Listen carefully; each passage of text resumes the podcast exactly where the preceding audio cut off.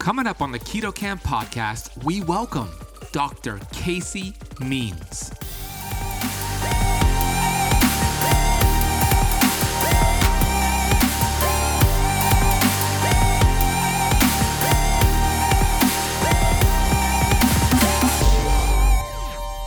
In terms of all of us trying to like check our glucose and become really metabolically healthy, all we've got really is okay, if I'm below 100 in the morning, I'm okay. And if I'm after a huge carb rich meal under 140 after two hours, I'm fine. I would argue that these are drastically too lenient. And if the, that's what we're focusing on and orienting around, people will not achieve optimal health.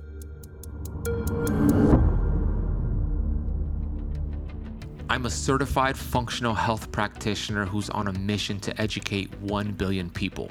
I've been obese for most of my life. From rock bottom to the top of the mountain, I am passionate about studying ancient healing strategies like fasting and the ketogenic diet and curating this information on the Keto Kamp podcast. My goal is to bring you the thought leaders in this space. My name is Ben Azadi, and I want to thank you for spending part of your day with me. Hey, Keto Camper! Hope you are doing incredible today. Hope this episode finds you in gratitude and in love. And when I say love, loving yourself and loving the world. I cannot wait to share with you Dr. Casey Means, who's a Stanford trained physician and co founder of Levels Health, which is a startup focusing on maximizing diet and exercise through continuous blood glucose monitoring. And that's what today's episode is all about the CGM. You might have heard of a continuous glucose monitor. We're going to break down everything you want to learn about it. I have been using one for the last three weeks, and I share my experience with it on this episode. And I get some coaching from Casey because I saw some interesting things looking at my blood glucose the last three weeks, every few hours or so. I became a little obsessed with it. It's such a cool little device, uh, such an old, great biohacking device I asked Dr. Casey questions like why did my glucose go up uh, almost 15 points midway through a workout and then drop those 15 points towards the end of my workout. I asked her about my glucose dropping to the low 60s after having just protein from sheep yogurt and bone broth powder, and she gives me coaching on that. We discuss the benefits of wearing a CGM, how can you get a CGM, how CGMs fit into the keto lifestyle. I asked her about the dawn effect, which is having higher blood sugar levels first thing in the morning. Is this normal? Is this healthy? She'll break that all down for you.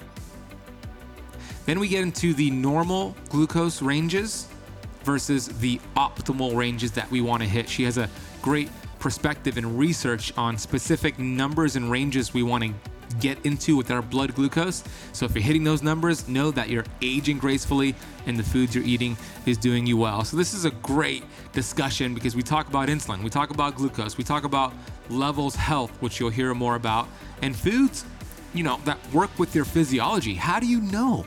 Even if it's keto foods, if it works for your physiology. So we get into all of that you're gonna love Dr. Casey's energy. I sure did. And our energies fed off of each other for a fantastic discussion. So grab a pen and paper.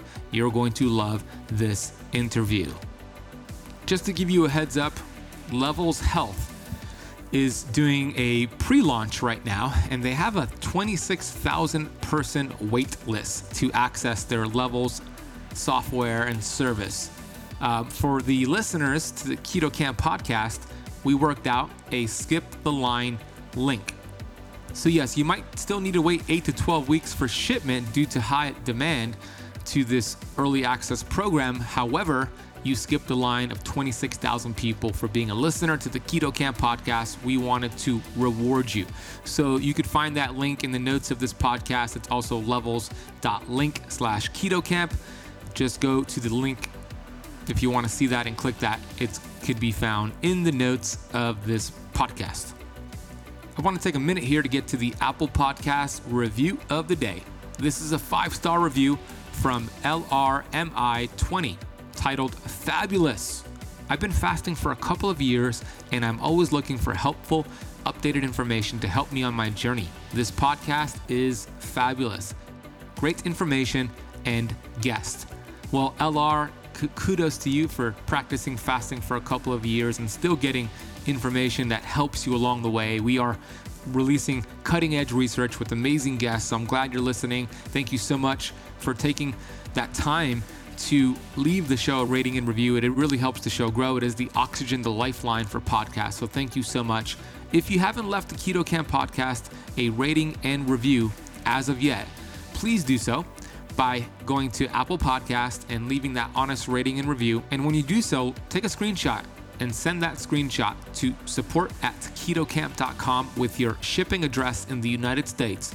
And when I see it, I will sign a paperback copy of my best selling fasting book and send it out to you as a thank you. So please leave the show a rating and review, take that screenshot, send it to support at ketokamp.com.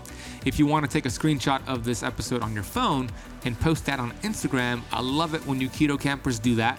Send me a tag when you do that at the Benazadi and shoot Dr. Casey a tag at Dr. Casey's Kitchen. If you're struggling to find the right foods on your ketogenic lifestyle, I highly recommend you check out Kettle and Fire's new lineup of keto soups. They are delicious, they live up to my high standards of quality ingredients, and they'll help you accelerate your ketogenic results. Visit kettleandfire.com slash ketokamp and use the coupon code ketokamp at checkout for 15% off. That is kettleandfire.com slash ketokamp. Okay, let's geek out together on continuous glucose monitoring with Dr. Casey. All right, keto campers, I am so excited to geek out with you with a brilliant health practitioner, Dr. Casey Means. Dr. Casey Means a Stanford trained physician turned digital health entrepreneur. She's the co founder of Levels Health, which is a startup focusing on maximizing diet and exercise through continuous blood glucose monitoring. And that's what we're going to talk a lot about today how to use a CGM machine, continuous glucose monitor, to see what foods are working for you, what keto, which keto foods are working for you or not. So without further ado, let's bring on Dr. Casey Means. Hey, Dr. Casey. Hey, Ben. Great to see you. Great to see you too. We were just having an offline discussion and geeking out a little bit. So I'm glad that uh, I'm grateful, grateful to connect with you. Thank you for joining me today. You as well. Thank you so much for having me on. So, how does a surgeon go from being a surgeon and being in that conventional space to doing what you're doing today? Great question. So it was a big transition out of the operating room to the functional medicine world and then ultimately the digital health world. And it it honestly really started way back when I was a college student. So it was kind of a long journey. I'll, I'll give you kind of the Cliff Notes version, but but basically, you know, I started college at Stanford right after the Human Genome Project had wrapped up, and uh, digital therapeutics and direct to consumer genetic testing was really coming online. The personalized health revolution was really starting, and it was very, very exciting. And so that was sort of the ecosystem with which I entered the biomedical sciences and sort of the very beginnings of my healthcare career.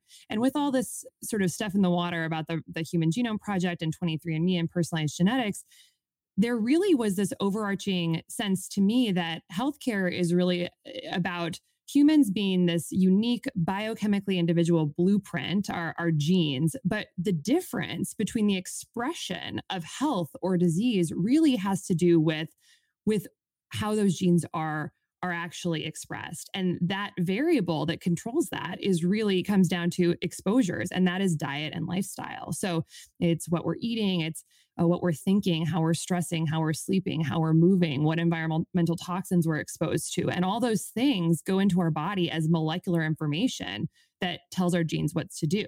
So in that sense, it's, it's really an empowering view of human health because even though we are born with this genome, which is, you know, this, this written code that we can't do a whole lot about, the expression of that is uh, has a we have a lot of control over over that. And and then since that time a lot more has come out about that sort of modifiable aspect of genetics through the whole epigenetics revolution which is how the how the genome is folded. And we know that you know certain genes can essentially fold on themselves and make it more difficult for them to be expressed but through epigenetics and, and histone modification and that our behaviors our diet our lifestyle the way we manage stress, all these things have a huge impact on epigenetics and the folding of the genome. So it's really interesting. So, so that was kind of what I eh, started in my health career, you know, being embedded in. And I worked at 23andMe and I was a teaching assistant for pharmacogenomics class. And I, you know, just really loved that. And so then flash forward, I go to medical school. And medical school is actually a very different approach than this. The way that conventional medicine is sort of taught and practiced is kind of much more of a pattern recognition process. So the way it works is you go in and you see a patient and you ask them a bunch of questions and you get lab tests and you do an exam. And those end up becoming this collection of signs and symptoms. Signs being objective findings like lab tests and exam findings and imaging, and symptoms being more subjective things that you learned about the patient. And the way medicine works is, you know, you you say, okay, this patient's got this collection of signs and this collection of symptoms. And if it adds up, you basically get to label a diagnosis on it. And a diagnosis is like a label, a term that that encompasses the collection of signs and symptoms. And then as a doctor, you can kind of turn around and you can look at your your book of of which medicines and which surgeries essentially are, are used to treat that diagnosis. And so in that sense, it's it's quite reflexive. It's very much about pattern recognition. And it doesn't really take into account on the day-to-day practice a lot of these modifiable aspects of health and disease. So this is very kind of interesting because now in our country, you know, we're dealing with this chronic disease epidemic. We're dealing with, you know, 88% of Americans having insulin resistance or metabolic dysfunction, 74% of Americans being overweight or obese, 128 million Americans having prediabetes or diabetes. You know, these are just a couple of the, the massive amount of chronic disease that we're seeing and that are that are touching almost every American. And we know that these diseases are rooted directly in dietary and lifestyle choices over the years. And yet um, not necessarily something that's really factoring into our day to day practice um, or the nuances of our practice. And the average medical student only gets about four hours of nutrition training in their entire medical school career, even though nutrition is arguably the highest value lowest hanging fruit intervention for really reversing disease. So that was kind of medical school and some observations I had there, and then moved on and went into the surgical world. And so I trained as in residency as a head and neck surgeon, which is an ear, nose, and throat surgeon. And given the realities of the healthcare system that I was seeing, I, as you know, this young, sprightly, you know, 26 year old was thinking, like, well, what is my goal? I want to help people. I want to make people well. And surgery seemed to me to be this within the confines of the system, like the most efficient way to do that. Because you take someone to the operating room, you know, they have pus in their sinus. And at the end of the day, you've punched a hole in the sinus, you've sucked the pus out, and that you've you know quote unquote fixed them and so that felt really appealing to me um, as someone who wanted to do good for patients and so practicing surgery for four or five years and ultimately i kind of was stepping back and saying you know almost every condition I'm treating in the operating room here as an ear, nose, and throat doctor is fundamentally an inflammatory condition. Mm. So, sinusitis is inflammation of the sinuses. When the nasal tissue gets inflamed, it kind of closes the hole that drains the sinuses and then pus builds up. I was treating tons of chronic ear disease, like middle ear infections that kids are always getting. And that fundamentally is the tube that drains the ear into the nose. The eustachian tube gets inflammation, clogs up. You get pus build up in the ear and then you punch a hole in the eardrum and you put an ear tube in, you suck the pus out, and that's fixing it. And I was seeing a lot of Hashimoto's thyroiditis, which is really rising in rates, especially in women in our country. And this is inflammation of the thyroid, it's an autoimmune attack of the thyroid.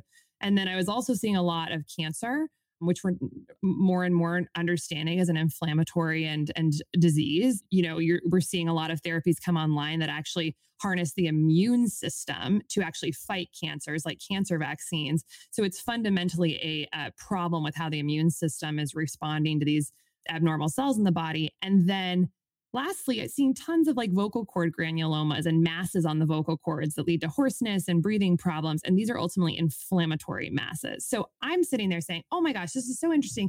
Everything's inflammatory, prescribing a lot of steroids, which are anti inflammatory medications, doing a lot of surgery.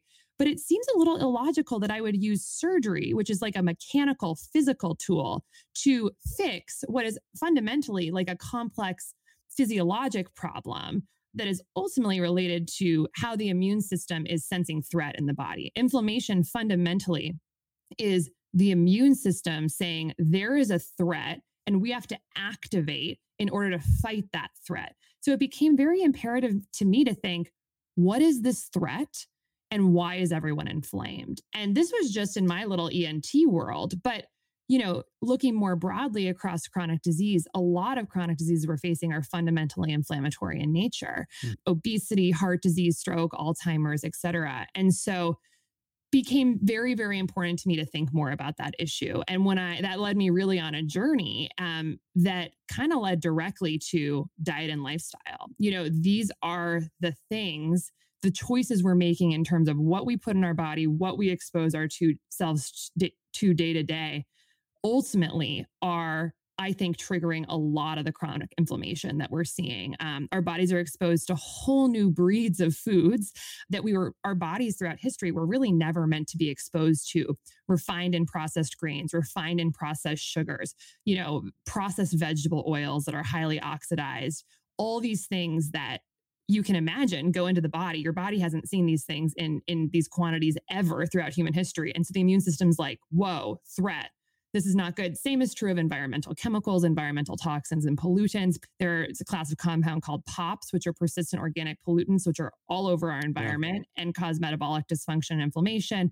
Then we've got chronic sleep deprivation. We're sleeping way less than we used to, which is to the body is registered as threat. That the body's like, why are you not sleeping? You know, this is not something must be wrong. And so it activates.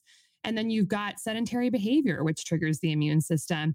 And we've got chronic low grade stressors. You know, every time you get an email or a ping on your phone, the body's like, ooh, what's happening? Maybe little, little threat. So, so our bodies, our poor bodies, our poor mitochondria are just like, there is so much going on. And I think we're very activated from our immune system. And I, so, anyways, ultimately decided okay, if I really want to get to the root cause of some of these ENT conditions, I really need to be helping patients reverse this inflammation and kind of really get fundamentally healthy. So, ultimately, got additional training in functional medicine through the Institute for Functional Medicine, learned a lot about this root cause approach to healthcare. And you know, instead of thinking about things as these sort of separate entities in the body, like, oh, these are ear, nose, and throat conditions, and these are metabolic conditions, and these are heart conditions, and these are GI conditions, instead thinking about what are what's the physiology that actually links a lot of these diseases? And and so that really led me down the road of really trying to understand metabolic dysfunction because uh, when you look at how diseases are connected in the body especially our major chronic diseases it really leads you right back to metabolic dysfunction and insulin resistance which are also drivers of inflammation. And so opened up a private practice, a functional medicine practice, where I was really trying to help people understand these root causes, really trying to optimize metabolic function for my patients.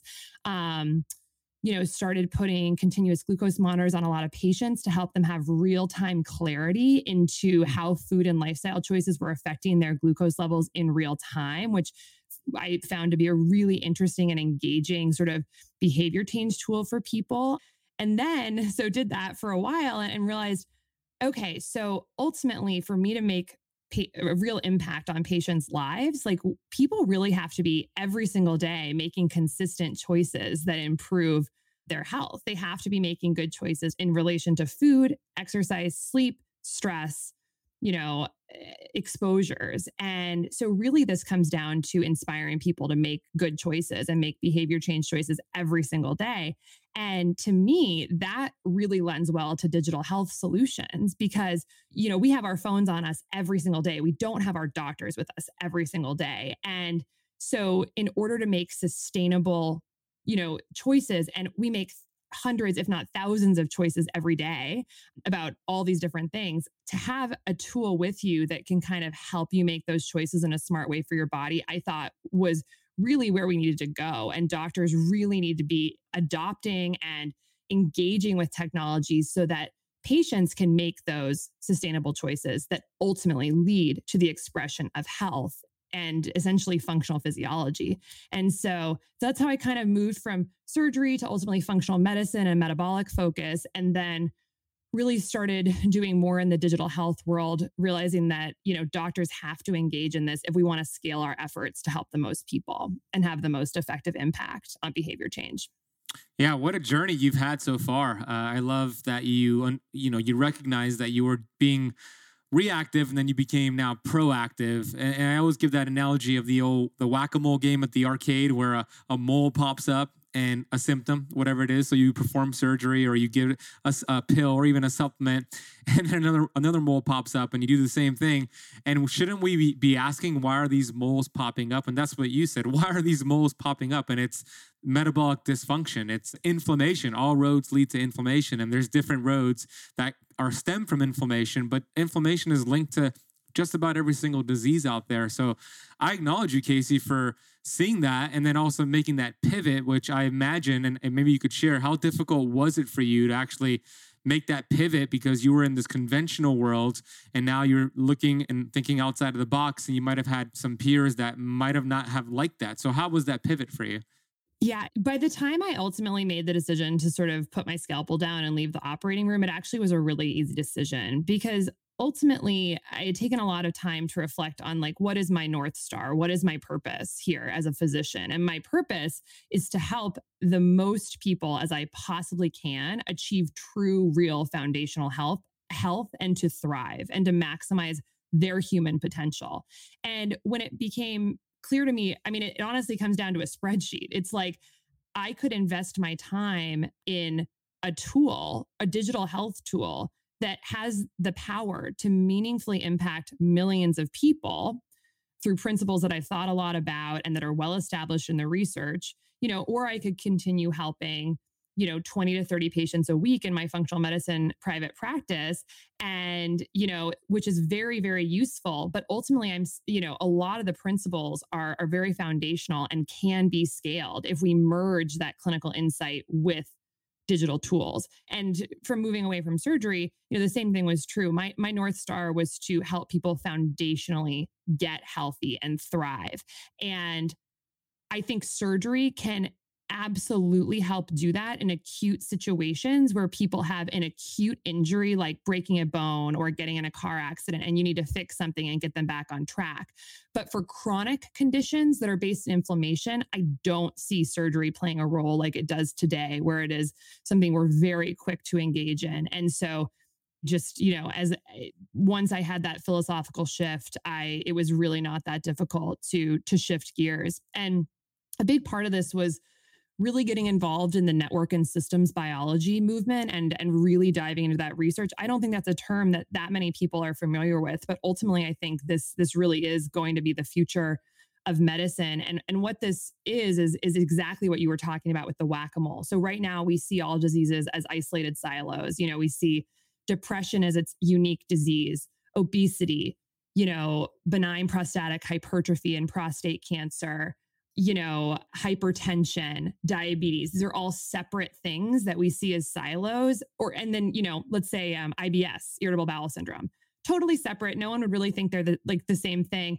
And so, and we treat them as such. We have a different medication for each of those diseases. But in network biology, because of the proteomics revolution and whole genome sequencing, we now can understand what are the common core pathways and genetic upregulation, and physiology that actually links all of these into a web as opposed to silos. It is so much more efficient to treat the links between diseases where, where one intervention can have multifarious effects versus playing whack-a-mole like you said with all these different diseases which is really a never-ending cycle because mm-hmm. you're not actually reversing physiology you're just managing symptoms and so from an efficiency standpoint from you know rational biochemistry perspective treating those links is where I think the future of medicine needs to go, especially with the huge challenges we're facing right now. And I think I, I just finished Ben Bikman's new book, Why We Get Sick. And I, I think he does probably the best job of describing this network of diseases of anyone I've ever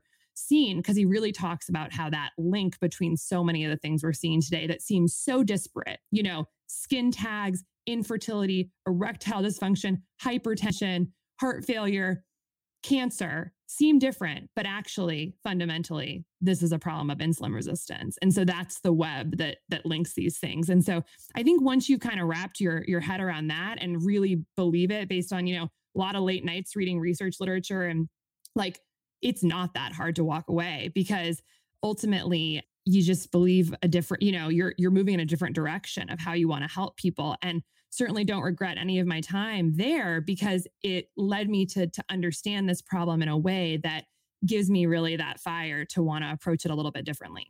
Absolutely. Yeah, it does. So let's talk about why you decided to go. I mean, you kind of just explained it. All roads are kind of leading to inflammation, insulin resistance, and high glucose levels. So you developed uh, a software, you co founded Levels, and you utilize a CGM, which is a continuous glucose monitor. So for somebody listening or watching here on YouTube, and they have no idea what a CGM is, this is the first time they've ever heard about it. Could you explain what it is? Absolutely. Yeah. So a continuous glucose monitor is this tiny little quarter sized wearable sensor that you stick to the back of your upper arm. And it's got a tiny little hair like filament that goes under the skin. And that little filament is actually checking your glucose every 15 minutes, 24 hours a day.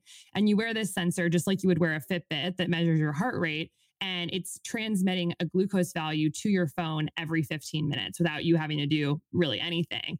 And so what you end up with is this incredible biometric data of what's going on inside your body and your response to food continuously. What's really cool about glucose is that it changes rapidly after an input. So you eat and your glucose, if it's going to change, it's likely going to change within like 30 minutes to an hour. So you're getting this really closed loop, like one to one feedback between what you're eating and what's happening to your blood glucose. So this is a technology that is has been around for actually a while, like over a decade, and it's FDA approved for management of type 1 and type 2 diabetes. So right now it's got a clinical use for these populations and has been a game changer because formerly these individuals were pricking their fingers, you know, three to five times a day after meals to see what's happening and mostly from you know medication management. And this tool allowed them to stop having to prick their fingers and is just a lot more comfortable. It's completely painless and it's just such a more robust data stream.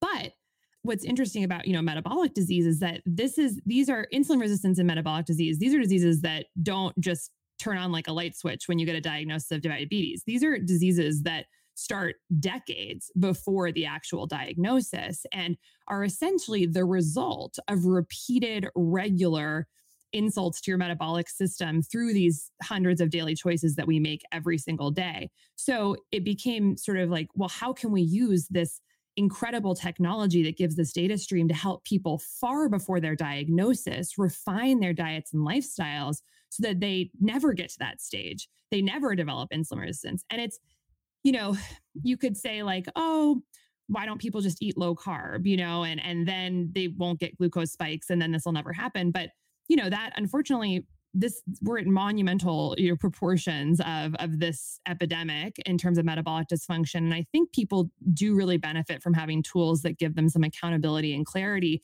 into what's going on and keep them on track but what's most interesting is that no two people respond to carbs exactly the same. So there's tons of, of variability between how like you or I would respond to the exact same carb load. We could both eat a banana and I could go to a glucose level of 150 milligrams per deciliter, and you could go to 90 milligrams per deciliter. And so a banana is probably a much better choice for you and much worse choice for me. I'm almost certainly going to secrete more insulin from my pancreas when I eat that banana. That insulin is going to be floating through my bloodstream. And if that happens repeatedly, is ultimately going to lead to my cells becoming possibly insulin resistant and lead me down the path towards something like type 2 diabetes or, or pre-diabetes so because of that that biochemical individuality which is relatively a new concept formerly we kind of thought like everyone responds the same and that's why we have these indices like the glycemic index chart right, which yeah. basically says like if you and i both eat a banana we're going to have the same glycemic impact from that food but more recent research um, most notably out of the Weizmann Institute in Israel, which was published in Cell in 2015, which was uh, called Personalized Nutrition by Prediction of Glycemic Responses. They put continuous glucose monitors on a huge population of healthy individuals and saw that basically people are all over the place with how they respond to a standardized carb load. And so, for us to really stay on track in the face of a food culture that has a lot of glucose triggering foods, I think it's really important to have some more clarity and data into that. So yeah, it's it's super cool because I've been using one. You you all sent me one uh, a few weeks ago. I think I've been using it now for about almost uh, three weeks, and uh, it's been really awesome to see the data right when it happens, right? I've never used a CGM before. I've, I've used, you know, finger pricks and I've seen kind of what happens, but I was not pricking my finger all day long. With with this, I have the CGM. If you're watching on uh, on YouTube, I actually have it right here. Yeah, on the back of my shoulder here, or, or arm, I should say.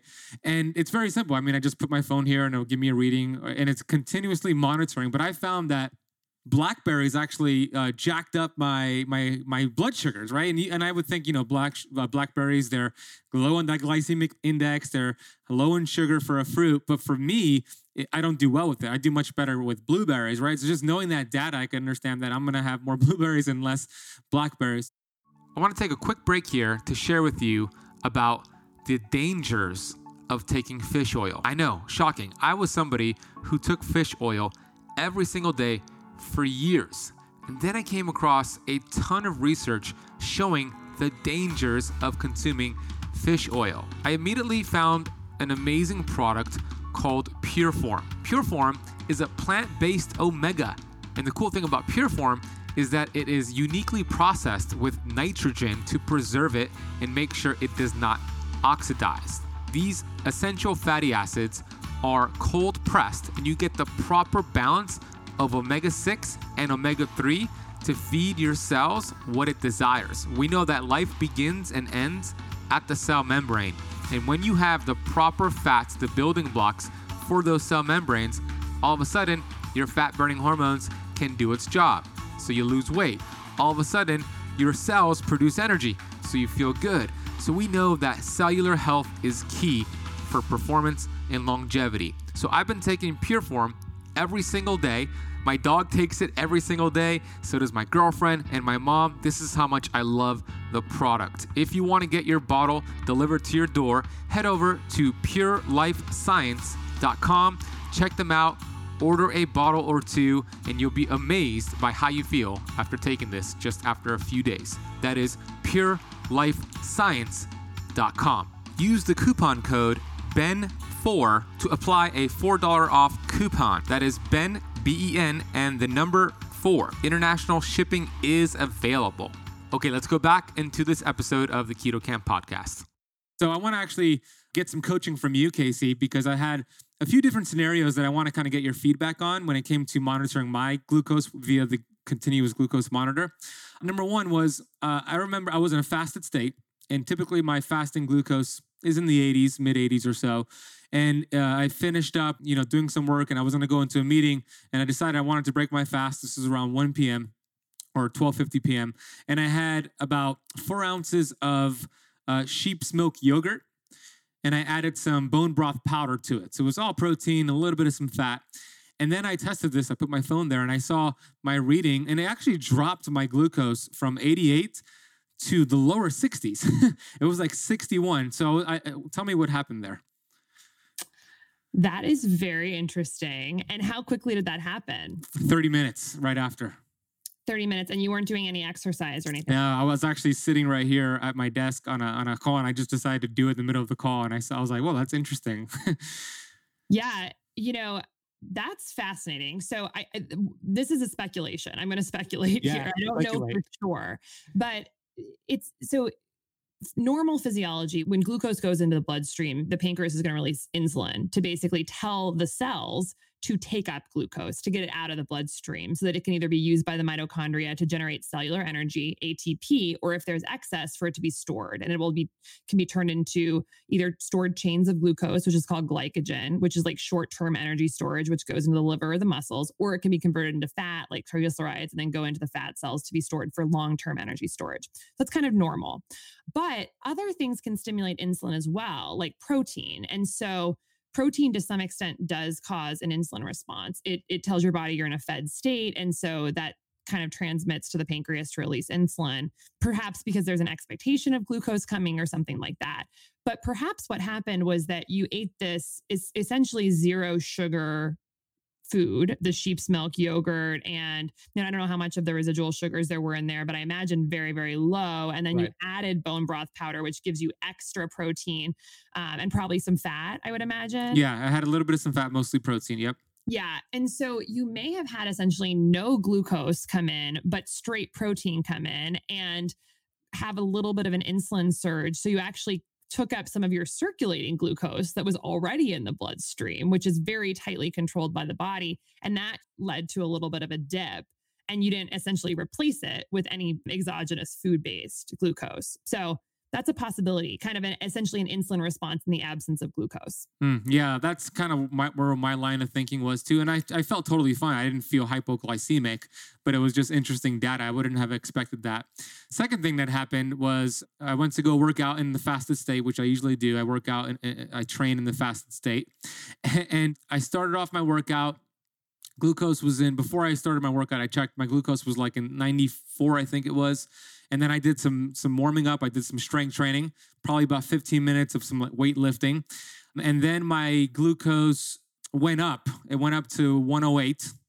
And then halfway through the workout, I finished the strength training and then I did some sprints on my rooftop here and then it dropped down to like 82. So what happened there?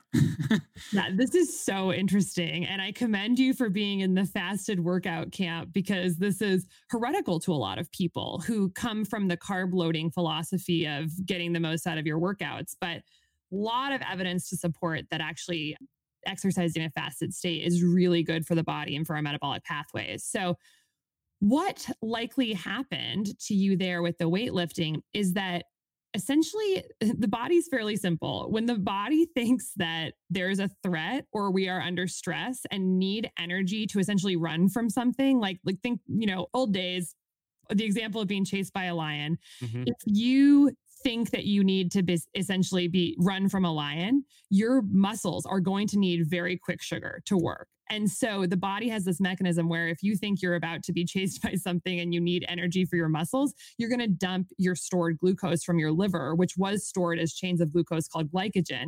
You're going to dump it out really fast and flood the bloodstream with that to feed your muscles.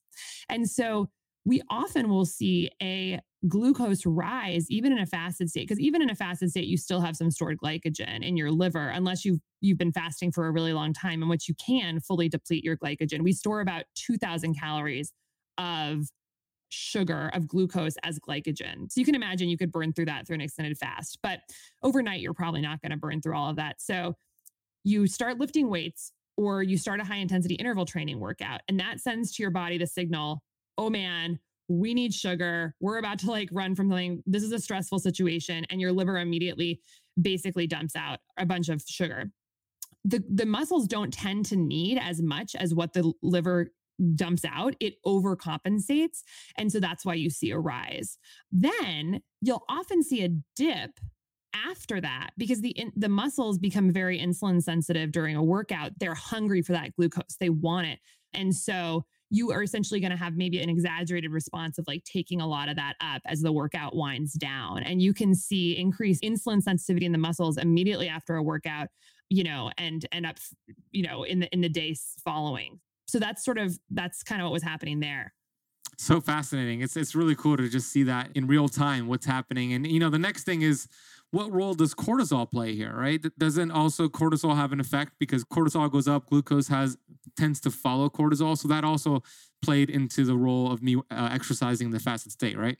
That's exactly what happened. So that's the language with which the exercise told your liver to Got do it. that. So catecholamine release, cortisol release, those things are going to tell your body that it's time to dump some glucose. And so, a couple other sort of interesting things there. One is the idea of stress and stress hormones. This is also an, another very important topic, which is that our perception of stress in our day to day lives has a huge impact on our glucose levels. So, you can just have a stressful conversation or respond to a stressful email or, you know, anything like that. And it can actually raise your glucose on its own. And we've seen this a lot actually just in our in our customers and I've seen it in myself.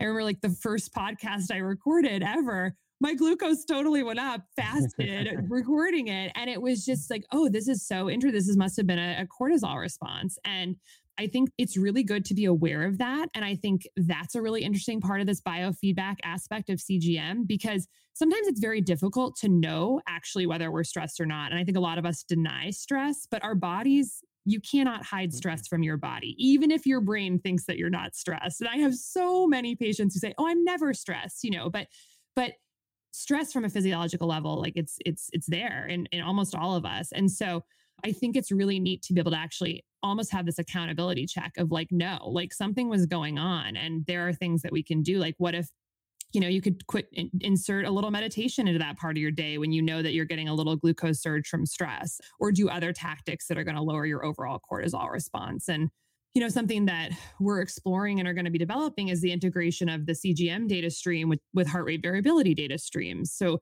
heart rate variability is essentially looking at the beat to beat variability between our heartbeats. So you can check your heart rate, which is how many beats you have per minute, but then you can also look at how much time is in between each heartbeat. And actually, when there's more variability between the beat to beat time, that's actually associated with a better stress response, more adaptable, more flexible. Flexibility in the body is typically always a good thing. Yes. and so high HRV is positive. And so it's going to be very interesting to see how HRV and these stress related glucose responses correlate. And I think together could really help move people into more of a sense of somatic awareness and more body awareness about what's actually happening, especially for these subjective experiences like stress that are sometimes really hard to pin down and to know when they're happening. Yeah, awesome. Well said. It's super cool to just see this and talk about this. I want to briefly take a break here and let you know about my favorite coffee in the world. Look, I'm a coffee snob for good reasons because the right coffee source can be healing to the body, can reduce inflammation, and result in weight loss. The wrong coffee beans could actually increase inflammation, cause weight loss resistance, and sabotage your keto results. There was a recent study in the Canadian Journal of Physiology and Pharmacology that showed caffeine intake from coffee beans could actually increase fatty acid production and help the participants produce more ketones. Most coffee beans are loaded with pesticides and contaminants and even mold. This is why I love my friends over at Purity Coffee. Hands down, the best coffee beans I have ever tried. I have my delicious cup of Purity Coffee in the morning with some grass fed ghee and MCT oil, and it turns my brain right on and helps my body produce ketones. Purity Coffee is organic, pesticide free. These beans are specialty grade, and you could get this coffee shipped straight to your door in nitrogen flushed bags, roastery fresh. Since you are a listener to the Keto Kamp podcast, we have worked out an exclusive coupon code for you to check out Purity Coffee. Head over to www.ketokampcoffee.com. Use Keto Kamp at checkout to get 10% off your order.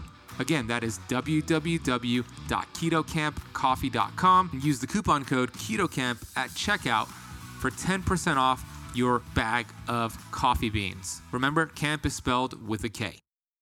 Okay, the next thing is this. You know, the keto campers, they're they're checking their glucose, their ketones. I get a lot of messages hey ben uh, in the morning when i wake up i had you know my glucose is uh, 105 or 98 why is it so high in the morning? And then it kind of drops an hour later. And i explained to them it's something called the dawn phenomenon and it's a natural occurrence. So explain what's happening there and then we'll transition to what are the optimal ranges to look for.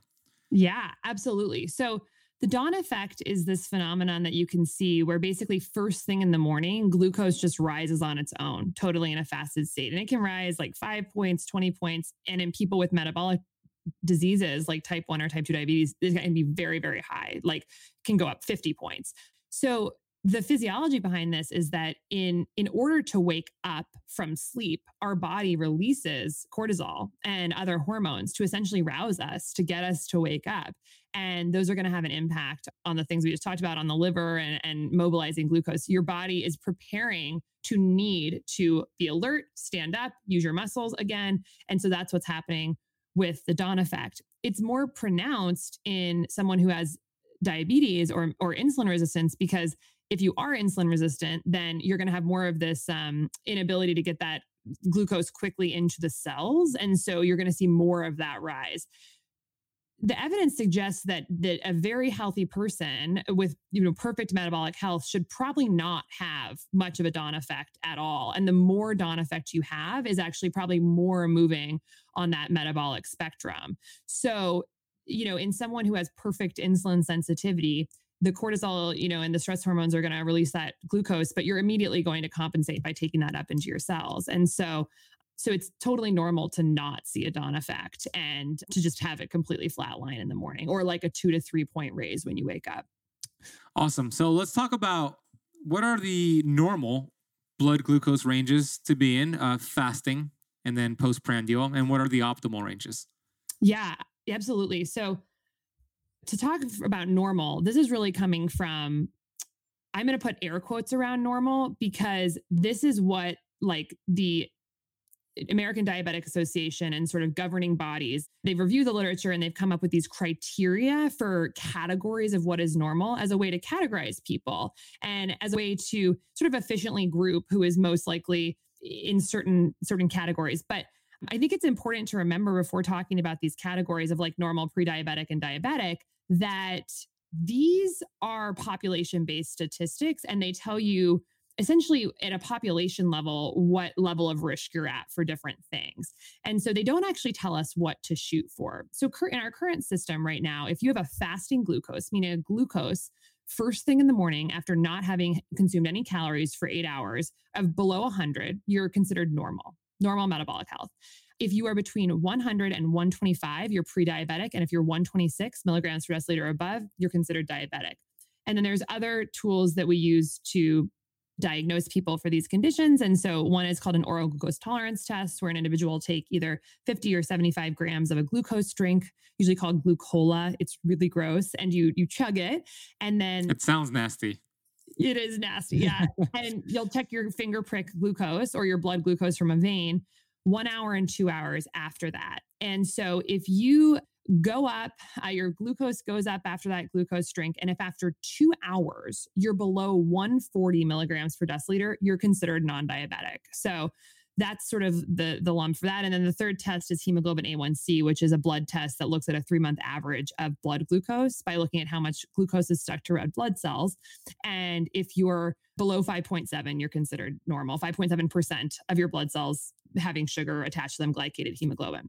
So that's all we've got in terms of all of us trying to like check our glucose and become really metabolically healthy. All we've got really is okay, if I'm below 100 in the morning, I'm okay. And if I'm after a huge carb rich meal under 140 after two hours, I'm fine. I would argue that these are drastically too lenient. And if the, that's what we're focusing on and orienting around, people will not achieve optimal health. Those are way, way too lax. And the reason I say that is because if you look at the research literature, even within the normal range, as you go up from, let's say, a, a fasting glucose uh, in the 70s up to 99, which is still considered normal, risk of nearly all diseases increase. so there was one study done in the New England Journal of Medicine, which looked at healthy young men and they were non-diabetic so all of them had a fasting glucose less than 100 and they broke them up into quartiles of fasting glucose. The lowest quartile was somewhere between like 70 and 78 and then like 78 and 85 85 and 92 92 to 100 i don't think those ranges are exactly accurate but it was like four quartiles within normal. And what they saw is that as fasting glucose increased throughout that range risk of developing type 2 diabetes skyrocket. Mm. huge increase in odds ratio. I think it was eight um, in the highest quartile compared wow. to the lowest. So you're much more likely to develop diabetes if you have a higher fasting glucose than a lower fasting glucose even if your doctor says you're totally normal. You're normal. You're you're below 100 the same is true of stroke and heart disease. It's essentially that exponential increase in cardiovascular disease that happens with metabolic dysfunction, insulin resistance does not start right at 100. It starts well below 100. So you, even if you're at, you know, the mid 90s, you're still on that upward curve for developing those diseases. So I would argue, you know, we need to be achieving the lowest quartile of these things. So I would say based on my review of the literature, I would suggest a healthy fasting glucose to shoot for between 72 and 85 and that would based on the, the data that I've looked at, be in the lower risk categories within the normal range for developing future disease. Then, from a post meal standpoint, and, and I say 72 is the lower limit for that and not 70 because there actually is some research that shows that the lower your fasting glucose is, risk for sort of mortality actually goes up. And I think this needs to be studied more because I don't, I'm not fully convinced of this because I think there are people who are on ketogenic diets who are getting very adequate fuel from other sources to their brain and to other parts of their body who may have a very, very low fasting glucose. And I'm not confident that that's associated with increased risk, but that needs to be studied. We need to better understand what's optimal for a non diabetic person. But because of that research, I would put for now the lower limit that I would suggest is maybe 72. Not that you should eat to get maybe like higher, but just from the research we have now. So there needs to be more research done in this. For post meal glucose levels, so right now, all we've got is that we should shoot for less than 142 hours after a meal, which to me is crazy. There's about six or seven studies that have taken healthy populations, put CGMs on them, and looked at what their 24 hour glucose levels are. So just totally observational studies. In those studies, the average healthy person spends 90% of their day between a glucose level of, four, of 70 and 120. So the vast majority of our day, we should probably be spending between 70 and 120. And and if you look at even some of the studies that have more lenient sort of maybe not so healthy populations but still technically non-diabetic, there's another study that showed that people spent 93% of the day between 70 and 140. But almost no one really ever goes above 140. So the idea that we should shoot for that after 2 hours of a meal just seems crazy to me from my perspective, we should really never be going out of the 70 to 120 range. And I, I think we should probably be shooting for, you know, pre meal glucose levels somewhere in the 80s and 90s, just sort of resting glucose throughout the day, and maybe going up a maximum of 15 milligrams per deciliter after a meal. And the reason for this really, it, it's not just about the glucose, but it's about the insulin. So every time you spike your glucose, you're going to release insulin from the pancreas. And when you do that, to a high degree, a high glucose spike, high insulin spike, you are exposing all the cells in your body to this big load of insulin. And like you talked about extensively on your episode with Ben Bikman insulin has hundreds, if not thousands, of, of roles within the body. And when the body's exposed to it over long periods of time, it leads to disease and it makes our body more insulin resistant, which makes our pancreas have to pump out more insulin at baseline. And so we get to this hyperinsulinemic state. So you want to avoid that by avoiding spikes, frequent spikes, and avoiding high spikes. And the second thing is that high glucose alone in its own right causes problem independent of insulin. So high glucose leads to inflammation, it leads to oxidative stress, so too many free radicals in the body, and it leads to glycation, which is glucose sticking to proteins and fats and other things in the body and causing dysfunction. So you want to avoid inflammation, oxidative stress, and glycation, and you want to uh, avoid hyperinsulinemia. And so for all those reasons, I think really shooting for you know, much more rolling hills on the glucose and mm-hmm. not peaks and valleys. And then two other small things I, I will say is that when you do spike your glucose very, very high and have this big insulin surge, the body essentially is sucking all that glucose up really fast because you have all this insulin. And you often see this sharp spike and a big drop. And sometimes you can overshoot on the drop and you'll actually go lower than what you started at. And that's called reactive hypoglycemia. It's an overcompensation of insulin to a high spike. And that state, that reactive hypoglycemia, is uh, often associated with brain fog, fatigue, anxiety, and sort of that post meal like energy slump that a lot of people feel. And so, you know, if you're experiencing a lot of variability throughout your day in your sort of mood, your energy, your focus, I think it'd be really the, the lowest hanging fruit I would look at is whether you're spiking and crashing all the time. And you can really avoid that by making these much more gentle rises and falls. And what's cool is that there's there's so much that we can do in terms of modulating our diet and lifestyle to achieve more gentle rises and fall. It doesn't necessarily mean eliminating all your favorite foods. It means pairing foods appropriately, timing foods appropriately, mm-hmm. pairing foods with exercise in the right way, making sure we're not eating in a super stressed out state and ma- making sure we're getting really good sleep all those things feed into our glucose response. So we can really like artfully modulate the diet to get lower spikes and that's essentially what my company the software we've developed helps people do is learn how to do that yeah, the software is awesome because you could uh, put the the the range of where you want your glucose to be. You want a, that targeted range, I think you call it. So I actually put that for myself, seventy to one twenty. So I'm glad that that's what you recommended because that's exactly what I put for my range. So uh, I want to first ask you, where can we get a CGM? You said right now it's just for type one and type two diabetics, and it's not really outside of that. So how can we get our hands on one of these? Yeah. So at this point, a lot of primary care doctors aren't really familiar with this use case of sort of health optimization and performance optimization and dietary personalization with a CGM. And so, if an average person who does not have diabetes walks in and talks to their doctor, their doctor might just be like, no, this is not for you. This is for people with diabetes. And so, so something that we did early on in our company was we set up a telemedicine physician network of partner physicians who, when you essentially uh, become a levels customer, you get a telemedicine consultation with a physician in your state, which is all done over the internet, and they evaluate you to make sure that you are safe to use a CGM. And if they do and they do write a prescription for a continuous glucose monitor that's sent to our partner uh, pharmacy which fulfills the prescription for these sensors and sends them to our customer's house. So they end up getting a box with two 14 day continuous glucose monitors. So the two sensors together make up a 28 day program which we call our metabolic awareness program.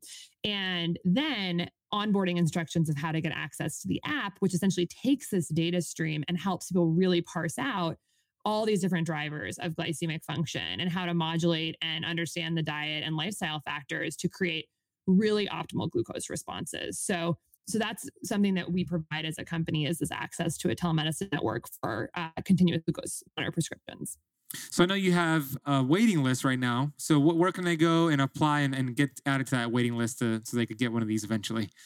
Yeah. So we're we're an early company. We've been around for about a year. We are pre-full launch since we're in a closed beta program. So right now we the best thing to do is to go to our website, which is levelshealth.com and sign up for the wait list. And we're moving through this group of people, um, trying to get access as quickly as possible we can for everyone and anticipate a full launch later this year. And I was going to say that, you know, if you're concerned about the method of applying the CGM, from my experience, you know, I, I wasn't sure what I was gonna feel. I've, you know, I, I saw some videos like my, my friend Mike Mutzel had a video and he said he felt like a pinch when he put it on. So I was expecting a pinch, but honestly, I didn't feel anything. I didn't feel anything when I put it on. I was actually surprised that it was on me. I just uh, pressed it on there. It's very easy to do, and I didn't feel anything. And I have it right here. And as you can see, if you're watching on YouTube, you have this little cool uh, tape.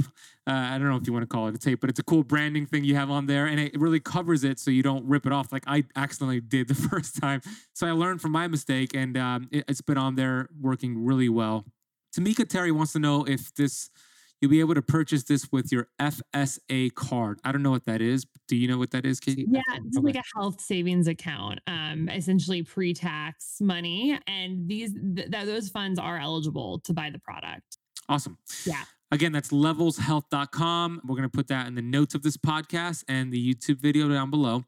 Uh, Amanda out in the UK says So, if your blood sugar has dropped after eating or drinking, does that suggest what you consumed raise your insulin? It's a great question. You know, that is one possibility. There's a couple other possibilities that are worth noting. So, a little bit it depends on what you've done recently from a physical activity perspective. Because if you're eating something low carb and your muscles are particularly sensitized right then to take up glucose, you could just be actually taking up glucose into your muscles and seeing a drop in circulating glucose. And while you're eating, you're not necessarily you're if you're eating like a very low carb meal, not actually replacing that glucose. So it could have to do with physical activity. There's a couple other interesting scenarios. One is with alcohol. So alcohol often makes people's glucose levels lower as well. And that's independent of insulin. So people often find if they have like a glass of red wine with a dinner that usually causes a blood glucose rise, it will actually cause less of a, a blood glucose rise. But that's from a totally different mechanism. And that happens because alcohol inhibits the part of the liver that essentially makes new glucose. There's a process called gluconeogenesis, which is where you make glucose from other substrates in the body. And that's one mechanism our body has to just make sure that we always have some glucose in the blood because we would die if we didn't have any glucose in the blood. And so your body keeps things really tight and has a lot of redundant pathways and gluconeogenesis is one of them and alcohol blocks that. So let's say you eat a totally, you know, no carb meal and you have alcohol, you could very well see mm. your glucose drop because this kind of this little faucet that's always going to sort of like replace some glucose in the bloodstream has been impaired. So it's something that actually people who are on a keto diet who or who are fasting really need to be careful of. You, you do not want to be drinking alcohol when you're on an extended fast or you know super in ketosis because you may block one of the only pathways you have at that point towards replenishing glucose in the blood. So there have been reports of people, you know, having comas and things like that because of of drinking in a fasted state. So something important to think about. So there's a lot of different variables. And then I think one worth mentioning is that this could also just be uh, from sensor error. So these are these are technologies that do the very accurate technology. I mean, it's used for medication dosing in people with diabetes and it's a life-saving, you know, device. And so it's very, very accurate. But there are differences between what you pick up on your sensor and what might be in the blood. Very small differences, but it could be possible that you're picking up some of that you know variability in the sensor and at lower values these sensors actually tend to be a little bit a little bit less accurate and that is probably because there's less concentration of glucose in the blood at lower values. And so the enzyme on the little sensor that's actually measuring glucose has less to kind of work with. And so the sensors are getting more and more accurate at lower values as time goes on. But just another thing like worth mentioning that it may be physiology but it may also be you know the hardware itself. And so if you're ever worried about low glucose i think it's always good to finger prick and just sort of like double check if you're super concerned about that great answer you know when when do you think there's going to be a continuous ketone monitor man i'm waiting i'm very excited there are a lot of really smart groups out there who are working on multi-analyte sensors and i mean i think that's really that is the future. Being able to know your ketones in relation to your glucose, and then one day maybe a continuous insulin sensor. Oh my gosh, I can't wait. yeah, I think, you know, it's, I think that a continuous glucose monitor gets us at least 75% of the way there. But having some of those other analytes would be fantastic, you know, having continuous inflammation monitoring and things like that. But, but the ketone thing is great because ultimately, one of the big goals of using a technology like this is that if if I can keep my glucose spikes low, I can assume that I'm keeping my insulin exposure low and I am regaining insulin sensitivity. Each day that I put in reps to keep my glucose stable, I am essentially building insulin sensitivity. And I'm also keeping my insulin exposure low, which means, and I know I know your, you know, Keto Kamp people know this and, and you talk about this a lot on, on different podcasts, but for fat to be used as fuel in the body and for us to use fat as an energy source and be metabolically flexible, insulin has to be low. And as you use those fat burning pathways more and more, they get stronger and you become more efficient at using them. And so I really like to think of this as like, you know, by having good days on CGM, you are getting, it's just like working out. You are getting reps in to build your metabolic fitness. And when you're building your metabolic fitness, it means that you're keeping your insulin stable and you are tapping into fat burning pathways more effectively. And then in different times of energy substrate availability, like a fasted state, or you're exercising in a you know low glucose environment, or you are doing keto, you know that you're going to be able to flip flop back and forth between burning glucose and burning fat. Um, and the average person walking around in the United States, I don't think has a, the great uh, the capability of doing that very efficiently because we have been so exposed to such readily accessible food sources that spike glucose, you know, refined carbohydrates, refined sugar at just astronomical levels in our foods that we haven't really needed to tap into our fat burning sources because insulin is always there to basically utilize glucose for fuel. So, so it's a fun way to kind of get your reps in and every day, you know, you get a kind of green circle on on our app is like a day that you can kind of assume that you have you know put in a good metabolic flexibility rep so that's awesome yeah so if you're somebody who gets really inspired and motivated by those numbers this could be something that's really really cool tool to hold you accountable so catherine wants to know if insurance covers the if you're not diabetic or pre-diabetic Right now, it doesn't. Yeah. So insurance does not cover this for off label uses, which is really unfortunate. A big part of our effort moving forward is clinical research that's going to hopefully show the efficacy of this for a non diabetic population and also that this is a really cost effective tool for keeping people healthy. So, our mission is to reverse the trend of metabolic dysfunction in the United States. And part of that is going to be producing the research that shows that this is effective. And ultimately, as we move towards more of a value based care in our healthcare system, where we're trying, where we're incentivized to keep people healthy, I think this is going to emerge as a really big tool, but it's, it's going to take research and cost efficacy data showing that for payers to really understand the value of this. So it's um, very much on our roadmap to help move that ball forward so that everyone can have access to this. at the current price point of buying out of the pocket, it's not accessible to everyone, um, but it should be. And our goal is to make it get to a price point where it can be. Yeah. So, Catherine, they're working on it uh, right now. The answer is no, but that's subject to change. Uh, David, who is in my, he, he's an amazing member here. He's um, type 1 diabetic. Here's what he wrote After becoming fat adapted, I no longer have convulsions associated with extreme lows. I now find that my a blood sugar of 45 to 60 seems okay.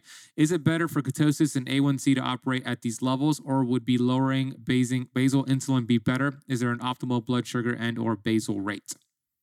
Oof, great question, David. And also congratulations on your journey and, you know, gaining fat adaptation capabilities. And, you know, I am going to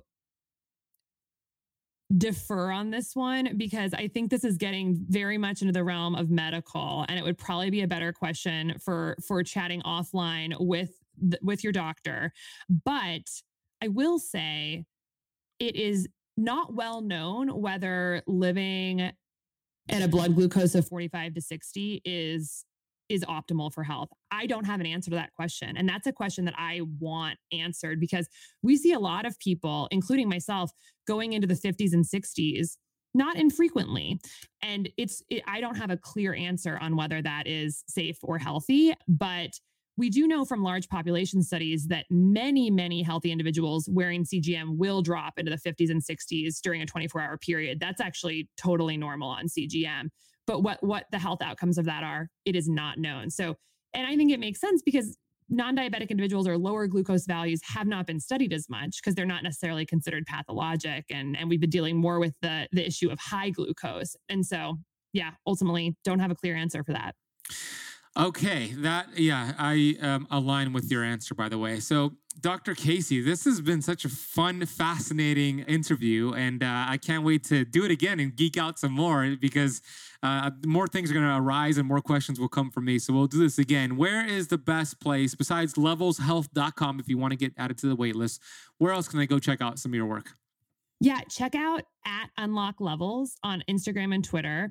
And especially for the keto folks, check out levelshealth.com slash blog because we've had some people use CGM who have we've interviewed for the blog and sort of showing how to use CGM to enhance keto and what I would call keto 2.0, which is glucose informed keto diets. There's some really interesting stories on there of people following a strict keto diet who actually really liberalized their keto diet from using CGM and learning that certain foods that were off limits actually didn't spike their glucose or kick them out of ketosis. So check that out, levelshealth.com slash blog at unlock levels for Twitter and Instagram. And for me personally, you can find me at at Dr. Casey's Kitchen on Twitter and Instagram. So Dr. Casey's Kitchen.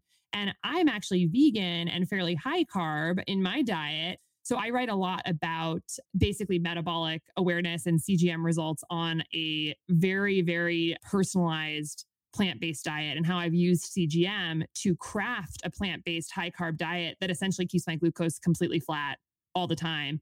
And I think that's a whole area of the plant-based world and veganism that's going to be exciting. So vegan 2.0 um, of really like uh, shaping a plant-based diet that doesn't have the collateral damage of huge glucose spikes that probably a lot of plant-based people are dealing with right now. So Dr. Casey's Kitchen, check it out, and um, would love to hear from you.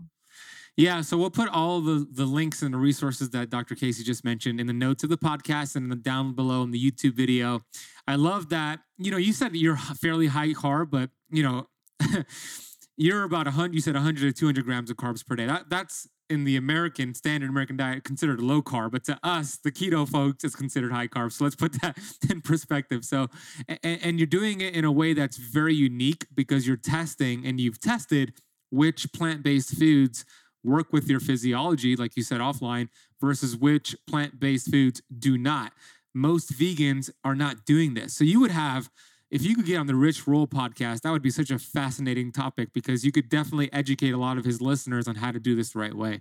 I want to acknowledge you and say um, I, I, love your energy. You've got great energy. Your story is amazing because you went from the the medical world, the conventional medical world, to thinking outside of the box, and you're impact impacting a lot of lives. And I've been really fascinated with my CGM, and thank you so so much for sending it my way. And I look forward to doing this again. The keto campers are saying excellent. We live in an extraordinary time. I just signed up for your list. Uh, thank you to both of you. They're showing some heart. So I'm grateful for your research and your energy, and I can't wait to do this again. And thank you so much for coming on the show. Thank you so much. It was so fun to chat with you. And I am so grateful for the work you're doing too to help people become healthy and creating such culture around it that's so positive and inspiring. And I just really enjoyed this conversation. Thanks so much for having me on.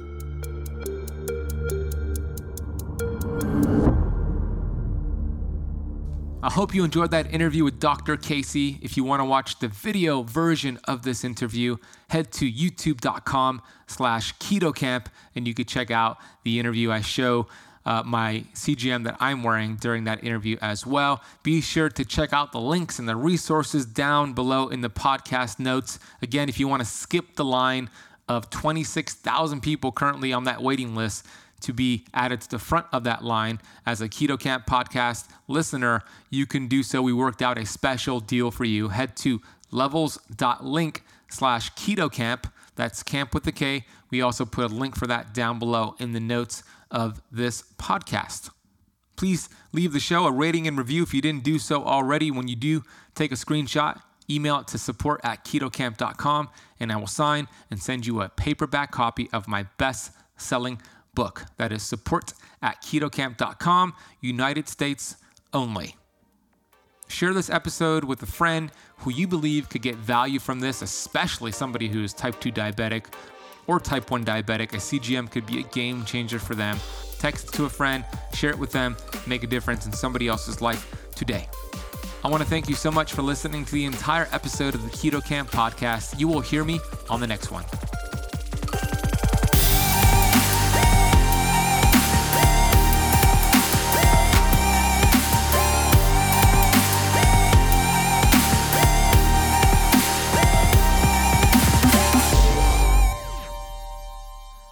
This podcast is for information purposes only. Statements and views expressed on this podcast are not medical advice. This podcast, including Benazadi, disclaim responsibility from any possible adverse effects from the use of information contained herein. Opinions of guests are their own, and this podcast does not accept responsibility of statements made by guests. This podcast does not make any representations or warranties about guest qualifications or credibility. Individuals on this podcast may have a direct or non direct interest in products or services referred to herein. If you think you have a medical problem, consult a licensed physician.